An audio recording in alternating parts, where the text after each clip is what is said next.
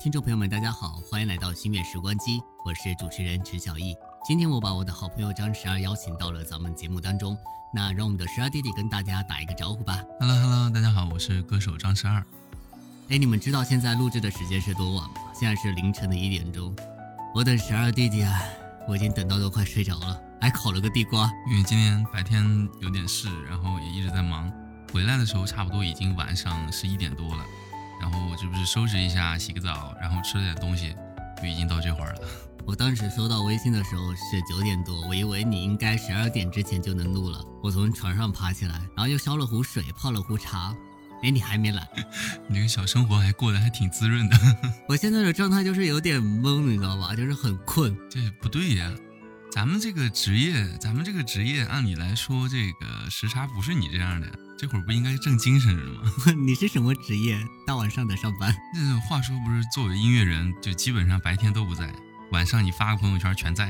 这不是我想的那个职业是吧？哦，不是幼儿园的车吧？是去幼儿园的车啊！我不是刚才发了条朋友圈吗？我说。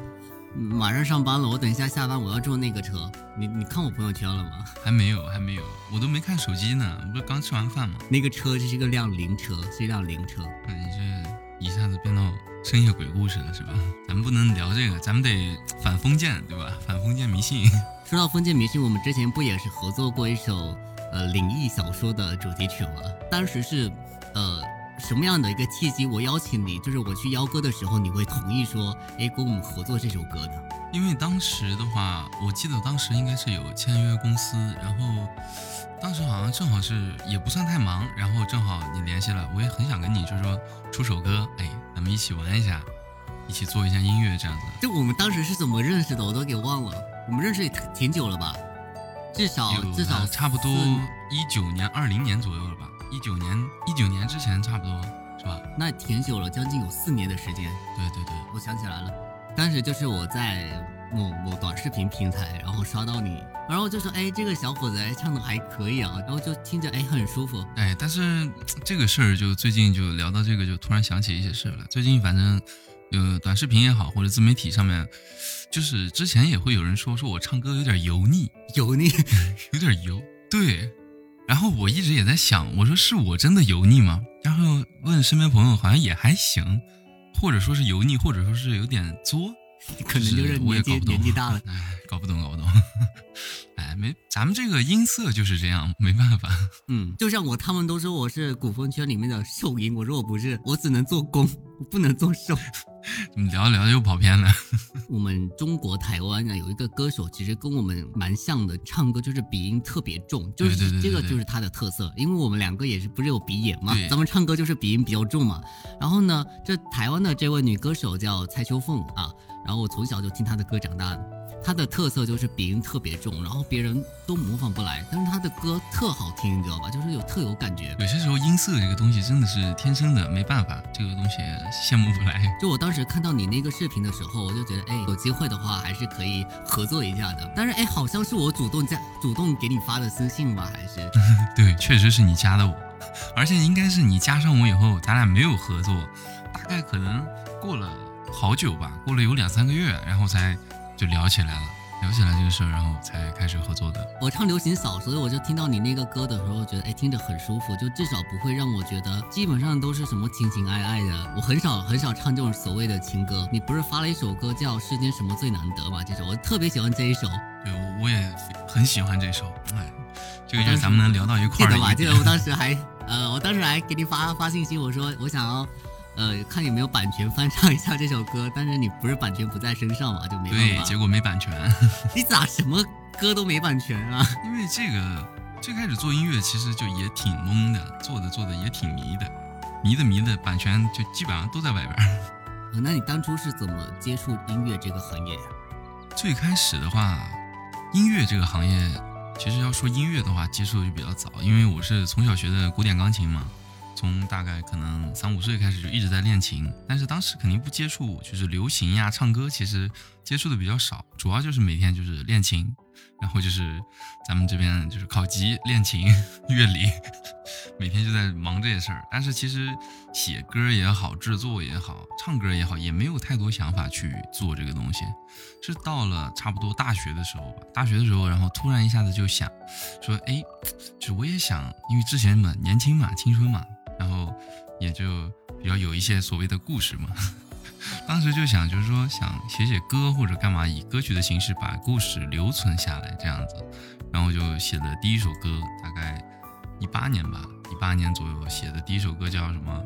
五十六号小巷。对，然后因为这首歌的话，就是才对，就是也算是这首歌收到了一些肯定，所以说就也就沿着这条路一直做下来了。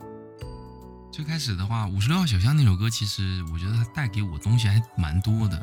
因为写完了以后，虽然它没有说是很火或者怎么样，然后就我到上海实习嘛，在上海实习的时候，当时有个比赛叫什么“因你成名”，好像是百度那边的。因为那个比赛，然后我把歌曲投稿了，投稿到节目组，然后节目组他们有一两个榜单，一个是就是歌手榜，然后另一个就是词曲榜，然后最后的结果就是那首歌好像是词曲榜第二名，就让我挺惊讶的，因为就是歌曲量也蛮大的嘛。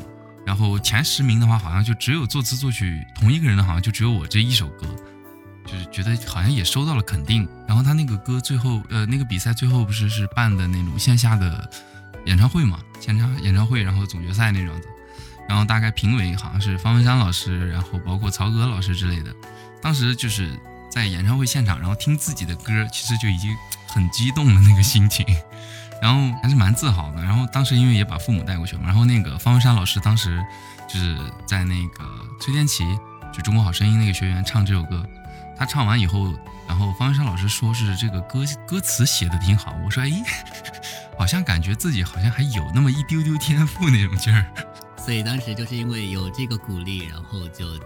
在继续音乐这个行业里面，对，相当于在这个行业里面也收到了，陆陆续续收到了一些肯定嘛，不管是来自前辈的也好，或者来自粉丝的也好，或者说是一些就是说经济上的也好，就是收确实是确确实实是收到了一些肯定，然后就觉得这个事情好像自己也是本身就很喜欢这个东西，我就觉得就一直做下去，不管自己年龄多大嘛，这个东西什么大什么什么段什么年龄段就写什么样的歌嘛。那其实你跟我还是挺像的，我也是。那我可能出道，我出来的可能会比你早一点。我是一二一三年的时候那一会儿，我会比你早，不是一丁半点儿。我是一三年参加了这个英皇的选秀，一开始我曾经是个厨师，我是个厨，对我是个厨子。然后呢，我就阴差阳错的陪朋友去参加选秀，莫名其妙的就拿了一个人气王，后来就开始慢慢的接触这个行业。我们当时那个比赛，阿萨呀，还有那个陈思诚啊，这些是评委。我觉得不管什么行业也好，或者之类的也好，就是两个比较关键的点，一个就是你是确实确确实实喜欢这个东西的，因为因为只有你确实是喜欢这个东西，哪怕它最开始也好，或者前一阵子，包括可能近五年，你一直在做这个东西，然后没有接受到肯定，但是就是首先就可以确认你是热爱这个东西的。另一个点其实就是。确实是在这条路上慢慢走着走着，你也会收获到很多东西。就很多都是人家科班出身，很多都是科班出身，但我们不是。其实你要说科班的话，我也不算，因为我确实从小也没有接触过作词、作曲这一类，尤其是流行这一块。我们学，在我做这个行业之前，我音乐都没学过，那就是只能说是也有一点点天赋。就是我记得很清楚的，就是我第一次参加比赛的时候，我海选就被淘汰了，我就唱了一首歌，就唱了一分钟就被淘汰了，就很难过，你知道吗？就是备受打击。呃，是，所以我后来参加这个选秀的时候，其实我真的是大家都特别优秀，真的。然后自己又不是专业的，不是科班出身，就觉得自己没有人家好，所以我当时是一直想要放弃这个比赛的。然后刚好那个时候真的是，你知道偶像的力量真的很很强大，傅龙飞就一直在给我鼓励，一直给我加油，然后我就一直坚持到了现在，因为他是我的偶像，就是以他为榜样，然后去不断的去努力。然后就坚持到了现在，真的是，如果说没有他的话，可能就没有现在的我。我可能现在还是在厨房里面炒的菜，说不定你哪天去某一家餐厅就能吃到我做的菜。其实你这个经历其实就很符合，就是咱们中国的那个老子的《道德经》，他所提倡的那种无为而为嘛，对吧？这个就真的突然就是把这个 level 已经拉到这么高了，是吧？对对对，因为他这个无为而为，并不是说是就很多人解读的就是说是什么你就是啊什么也不要干或者比较丧的一种。其实他这个无为而为，不是说是就是说让你去摆烂或者躺平之类的。他这个意思其实并就是主要是说是就是说你其实只要奔着你的目标去走就好了，路上的一些就是。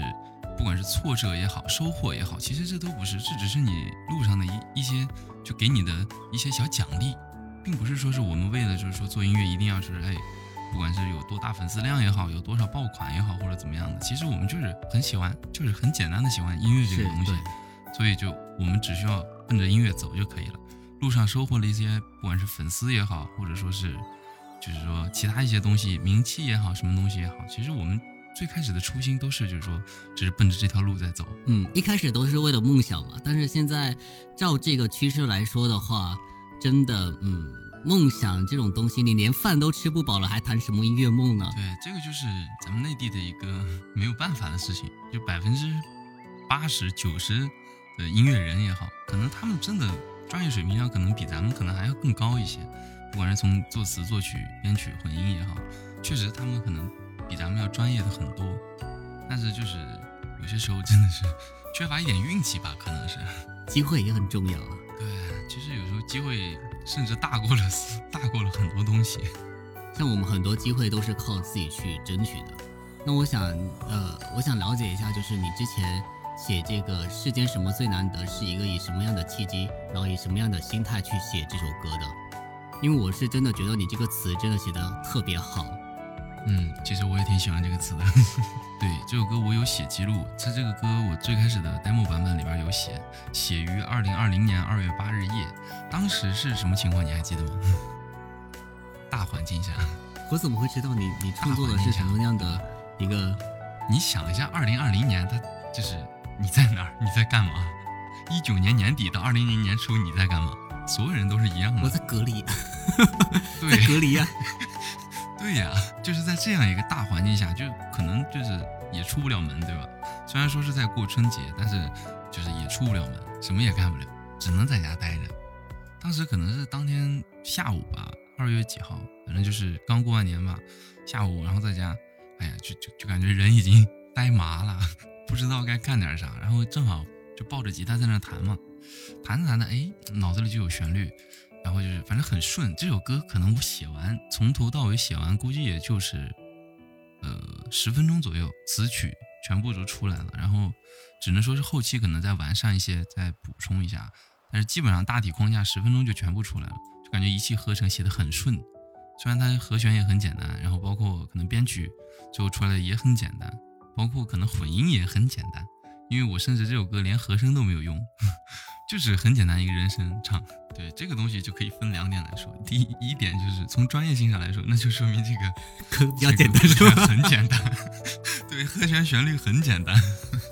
另一点，你要从大众上说的好听一点的，就哎朗朗上口，是是朗朗上口。你至少别人能听，哎，我可以跟着一起唱，我至少去 KTV，对吧？我还点点首歌，我能跟着唱。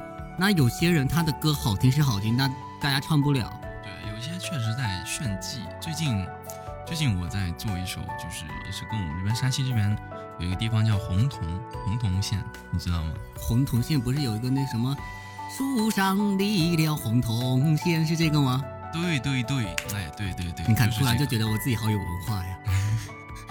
对，就是他，因为我最近在给他们那边受受邀约写那个推广曲嘛，也是，然后最近也是一直在查资料，但是这次其实就是。我比较，我们团队的几个混音呃编曲师最近都比较忙，正好时间卡一块儿了，就只能找我有一个朋友去做这首歌。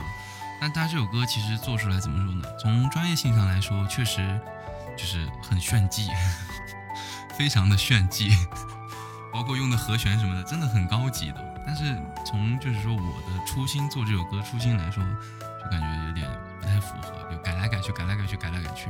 预计的应该是十一月底做完。到现在呢，还在改，还没有改完，明天才能去录。所以现在就是已经做完编曲了，人声还没有完成是吧？对，呃，人声明天去录，其实也差不多都搞定了。因为这个歌的话，吉他要实录，然后包括我找了一些小朋友去唱，就是你刚才唱那个苏三那个，苏三起解哦，在唱，让呃我把那个稍微改编了一下，改的偏流行民谣一点，然后找了几个小朋友帮忙唱了一下。明天可能大概主要的问题就是处理人声了。哦，好好的。那说到这个推广曲啊。就是你们山西晋城的城市推广曲，不也是你创作和演唱的吗？那能不能聊一下，说你这首歌是在什么样的一个呃机缘下，然后来想要去写这首歌？也是二零二零年那会儿，也是大概疫情，但是呃，可能在之前你确实没有，你应该没有听到，就是山西有晋城这么个地方不知道，除了除了近几年可能比较火，之前的时候，其实我出来上大学，大概可能也是一六年左右吧。一六年、一七年的时候，其实我出来，我没有走很远，我也是在山西，只能说是在山西的省会嘛，太原这边。然后上大学的时候，当时来了以后，其实挺挺不心里不舒服的，就是因为，比如说大家一问你是哪儿的，我说我是晋城的，他们说晋城，晋城是哪儿？就是可能山西本省很多人都不知道有晋城这么个地方，当时觉得就挺迷茫的，就自己家乡确实没人知道。然后也是有一天晚上可能。就比较顺，当时想写一首晋城的歌，然后再做，然后写了个大概 demo，然后给那个公，因为当时有公司嘛，给当时给公司那边听，公司就说这个歌受众的确实是比较小，然后也也不打算投。我说那就商量一下嘛，看看就是说我自己做完了以后我自己发行，然后就完全不用公司这边管，然后公司那边商量一下说可以，然后我才做的这首歌。现在这首歌的版权归属是归前公司呢，还是现在的版权在手上？为数不多属于我自己的版权。但是这首歌确实给你带来了很多更大的舞台呀。嗯，确实是，可能之前也没有吧，就是还是聊这个的话，也是运气的，运气成分偏多吧。因为自媒体现在就是每个人都有自己的舞台嘛。因为你把，我看这个歌其实很神奇啊。大概二零年的时候，它火了一波在抖音上，然后差不多。二一年的时候又火了一波，二二二年的时候又在 B 站火了一波。那咱们合作的歌咋没火呢？咋没火呢？这不应该啊！其实很多歌都是这样嘛，因为之前我是可能就是后来差不多点儿了，我不是又去北仙音进修去了嘛，在学校的时候也看了好多吧，真的有些人做的歌也好，做的编曲也好，就是真的就是太牛了。就是就是你都想膜拜 膜拜那种，但是真的就他们反而就是确实没资源也不多，完了以后推也推不起来。就算他们可能签了公司，公司狠劲儿给他推，但是这个他的这种偏高级一点的歌，就是不是特别能推得起来。这个我前两天其实刚跟有一个老前辈吵了一架，因为这个就你说这句话。来，请展开说，我就最喜欢听这种小八卦了。你知道那个给刘德华写练习那个老前辈吗？哦，对你之前有跟我说过这个事。对，之前有跟你聊过，叫王玉宗嘛，王老师吧，嗯。然后当时就是前两天他又找我聊这个事儿，也是聊合作嘛。但是因为这个事儿上，真的他是马来西亚人，咱们是那个内地人嘛，不一样。嗯，两个人的创作理念不同嘛。其实从他的角度出发，因为他有几首成名作，确实是很牛，真的很牛。就比如说刘德华的。嗯，这都不能算是大众了。我觉得他的位置其实，我觉得也算是比较高的，因为他的代表作就是《练习》，包括还有之前那个无印良品的《掌心》，你有听过吗？如果我说没有呢，也很正常，因为因为我也是认识他这，我认识他之前，可能我顶多就是听过《练习》嘛，然后就是到后边他跟我老说一些就是关于可能不是咱们内地艺人的一些事情的话，才大概也是了解到的。他一直觉得就是说，咱们内地的音乐就是质量不好，做的不好。但是他所谓的做的不好，又是因为他觉得词曲比较重要。呃，说到这个词曲的问题，你是觉得得先有词再有曲，还是先有曲再有词？因为现在我网络上有很多人就是因为先有词曲这个事情，就是有很大的分歧。这个其实我觉得是看个人的创作习惯，有的人可能喜欢先有词后有曲。就这个也看个人能力了吧，有的人是他只会写词，有的人是只会写曲，这个就是没办法，只能合作。有些人就比如说词曲都会，那他就先词先曲，就其实无所谓的。这个东西，我一般其实很多歌或者就是比如说刚才调呃聊到的这些什么世间什么最难得，京城京城这些歌，我都是词曲同出，包括到现在，可能我创作习惯更多的都是词曲同出，或者说有些时候我就是，嗯，先有的主题嘛，我比如就想写一个这样的歌，那肯定是先有词，然后后去给它谱曲，就是这个东西其实我觉得无所谓的，就是而且对我来说，一首歌它其实好歌，它不是说是词曲，就是一定要就是词曲特别好就能成，这个东西我觉得是一个综合性的吧，词曲编混唱。包括谁来唱，有没有流量，包括后期的推广宣发，其实这都很重要。这些可都是钱啊。嗯，是钱。很多歌没没办法，我前公司的歌不也是吗？他确实大家可能大家都听过，但是确实是投入了也很多很多。你能不能偷偷告诉我，你现在手头上有哪些歌是有版权的？哪些歌？嗯，基本上只能这么说，是。流行歌，我手上的流行歌基本上是没有版权的。呃，进城进城刨除以外，哈，基本上就剩下的都是一些可能就是之前做的一些开幕曲啊，或者这种就是为那个为电视台做的，或者说我们这边要推广偏政府这种歌，会就是有版权。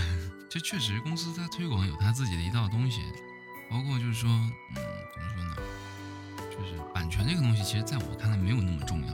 你即使词曲是你写的，对吧？你你你懂得，你懂得这些东西，最后打上的是别人的名字。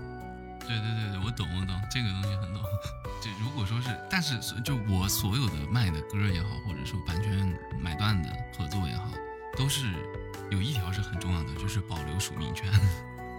就是这些歌我必须有署名啊，咱们才可以卖。其他的时候就就哪怕你说再加钱，或者说就简单点加钱，嗯，但你架不住他给的钱多啊。哎，这个就看你自己了，对吧？但是我现在反正所有的合作都是你必须给我保留署名权，然后咱们才能聊。没有署名权咱们就不聊。就我也不想啊，可是他叫我宝宝哎，那就是你意志不坚定了。就我们前两天不是刚聊到这个我们穷做音乐这个事嘛，我们需要赚钱，然后来去做更多的音乐。